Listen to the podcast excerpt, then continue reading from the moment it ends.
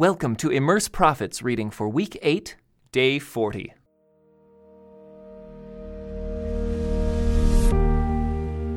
Immersed in Jonah.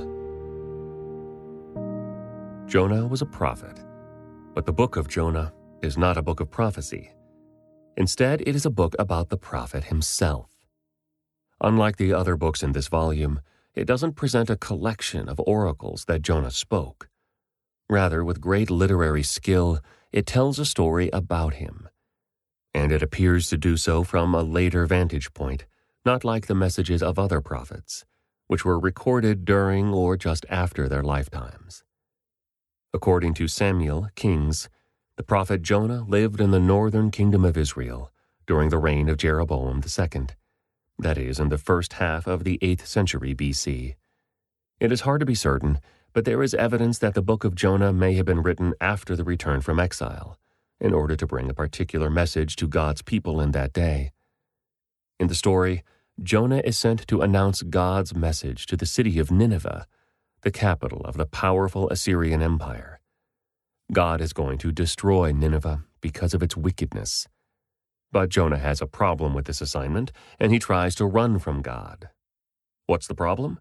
He is afraid that Israel's enemies, the Assyrians, will actually repent of their wrongdoing, and that God will not punish them after all. As Jonah says later in the story, I knew that you are a merciful and compassionate God, slow to get angry and filled with unfailing love. You are eager to turn back from destroying people. Jonah's description is exactly the language God used to describe himself to Moses after he rescued Israel at the time of the Exodus. But Jonah believes God's compassion should only be for Israel. He doesn't share God's concern for the other nations of the world. So, through an unusual series of events, God gets Jonah back on his mission. Jonah is thrown overboard during a storm at sea, swallowed by a great fish, and then spit out on the land. Ironically, Jonah sings a song thanking God for rescuing him from great personal danger while he is trying to make sure God doesn't rescue the people of Nineveh. Jonah finally gets to Nineveh and delivers a one sentence warning to them. Forty days from now, Nineveh will be destroyed. And sure enough, as Jonah feared, the king of Nineveh responds by telling his people, Everyone must pray earnestly to God they must turn from their evil ways and stop all their violence. Who can tell? Perhaps even yet God will change his mind and hold back his fierce anger from destroying us. The people of Nineveh do repent, and the Lord does indeed relent, his grace triumphing over judgment. Jonah protests unhappily that his enemies are spared and that he saw this coming all along. In the closing scene, Jonah struggles with God's mercy while God defends his greater interest in creating and preserving life in the world. The literary structure of Jonah shows that this short story has been built with artistry and care. Its two main narrative parts are separated by a psalm of thanksgiving, which is set right in the middle. Both narrative sections begin with God commanding Jonah to go to the great city of Nineveh and deliver God's message. The two parts of the story also mirror each other through the repetition of key Hebrew terms at the beginning, middle, and end. Jonah's experiences also seem to mirror the experiences of the nation of Israel. His leaving the land, being swallowed by a great fish, and being deposited back on the land appear to symbolize Israel's exile and return. The challenge that Jonah faces to accept that God might have good purposes for the nations the Israelites see as their enemies, is also a challenge for the returned exiles. Is Jonah the only one God wants to save from chaos and destruction? Are psalms of thanksgiving for God's great acts of rescue only for Israel to sing? Reading the book of Jonah at the end of all the prophetic books helps prepare us for where Israel's story is going. The Bible's narrative is moving toward the time when God's larger vision to bring his salvation to all the earth, including people, great cities, and even the animals, will be realized in a new creation.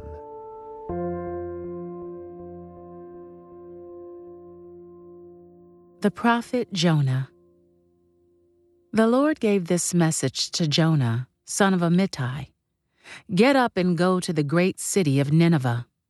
Announce my judgment against it, because I have seen how wicked its people are. But Jonah got up and went in the opposite direction to get away from the Lord. He went down to the port of Joppa, where he found a ship leaving for Tarshish. He bought a ticket and went on board, hoping to escape from the Lord by sailing to Tarshish. But the Lord hurled a powerful wind over the sea, causing a violent storm that threatened to break the ship apart. Fearing for their lives, the desperate sailors shouted to their gods for help and threw the cargo overboard to lighten the ship. But all this time, Jonah was sound asleep down in the hold. So the captain went down after him. How can you sleep at a time like this? he shouted. Get up and pray to your God.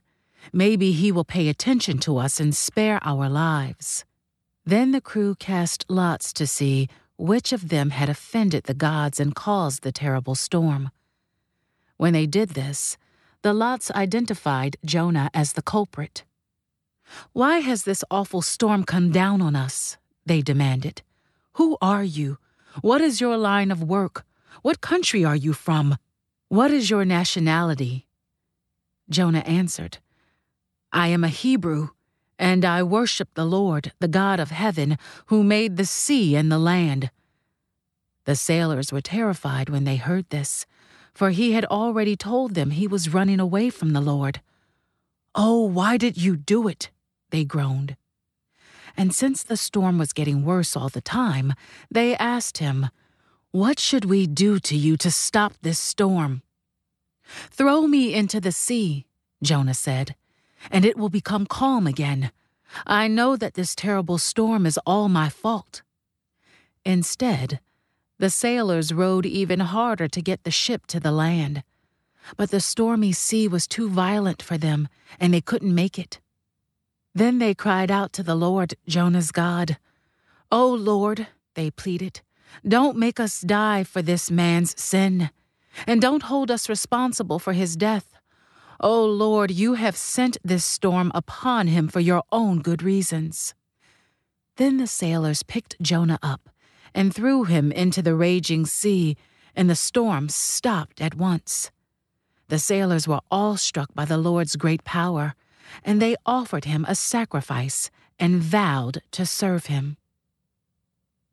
Now the Lord had arranged for a great fish to swallow Jonah, and Jonah was inside the fish for three days and three nights. Then Jonah prayed to the Lord his God from inside the fish. He said, I cried out to the Lord in my great trouble, and he answered me. I called to you from the land of the dead, and Lord, you heard me. You threw me into the ocean depths, and I sank down to the heart of the sea. The mighty waters engulfed me. I was buried beneath your wild and stormy waves. Then I said, O Lord, you have driven me from your presence, yet I will look once more toward your holy temple. I sank beneath the waves, and the waters closed over me. Seaweed wrapped itself around my head. I sank down to the very roots of the mountains. I was imprisoned in the earth whose gates lock shut forever. But you, O Lord my God, snatched me from the jaws of death. As my life was slipping away, I remembered the Lord. And my earnest prayer went out to you in your holy temple. Those who worship false gods turn their backs on all God's mercies. But I will offer sacrifices to you with songs of praise, and I will fulfill all my vows. For my salvation comes from the Lord alone. Then the Lord ordered the fish to spit Jonah out onto the beach. Then the Lord spoke to Jonah a second time Get up and go to the great city of Nineveh, and deliver the message I have given you. This time, Jonah obeyed the Lord's command and went to Nineveh, a city so large that it took three days to see it all. On the day Jonah entered the city, he shouted to the crowds Forty days from now, Nineveh will be destroyed. The people of Nineveh believed God's message, and from the greatest to the least, they declared a fast and put on burlap to show their sorrow. When the king of Nineveh heard what Jonah was saying, he stepped down from his throne and took off his royal robes. He dressed himself in burlap and sat on a heap of ashes. Then the king and his nobles sent this decree throughout the city No one, not even the animals from your herds and flocks, may eat or drink anything at all. People and animals alike must wear garments of mourning, and everyone must pray earnestly to God. They must turn from their evil ways and stop all their violence. Who can tell? Perhaps even yet God will change his mind and hold back his fierce anger from destroying us. When God saw what they had done and how they had put a stop to their evil ways, he changed his mind and did not carry out the destruction he had threatened. This change of plans greatly upset Jonah, and he became very angry. So he complained to the Lord about it. Didn't I say before I left home that you would do this, Lord? That is why I ran away to Tarshish. I knew that you are a merciful and compassionate God, slow to get angry and filled with unfailing love. You are eager to turn back from destroying people. Just kill me now, Lord. I'd rather be dead than alive if what I predicted will not happen. The Lord replied, Is it right for you to be angry about this?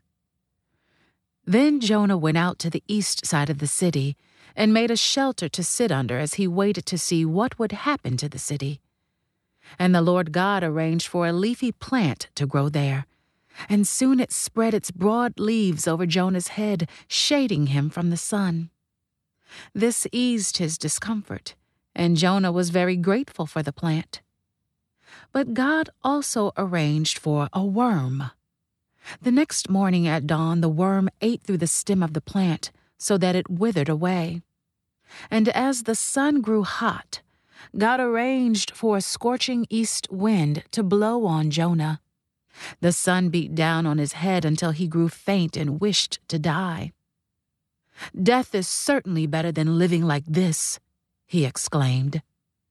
Then God said to Jonah, Is it right for you to be angry because the plant died? Yes, Jonah retorted, even angry enough to die. Then the Lord said, You feel sorry about the plant, though you did nothing to put it there. It came quickly and died quickly. But Nineveh has more than 120,000 people living in spiritual darkness, not to mention all the animals. Shouldn't I feel sorry for such a great city? This concludes today's Immerse Reading Experience. Thank you for joining us.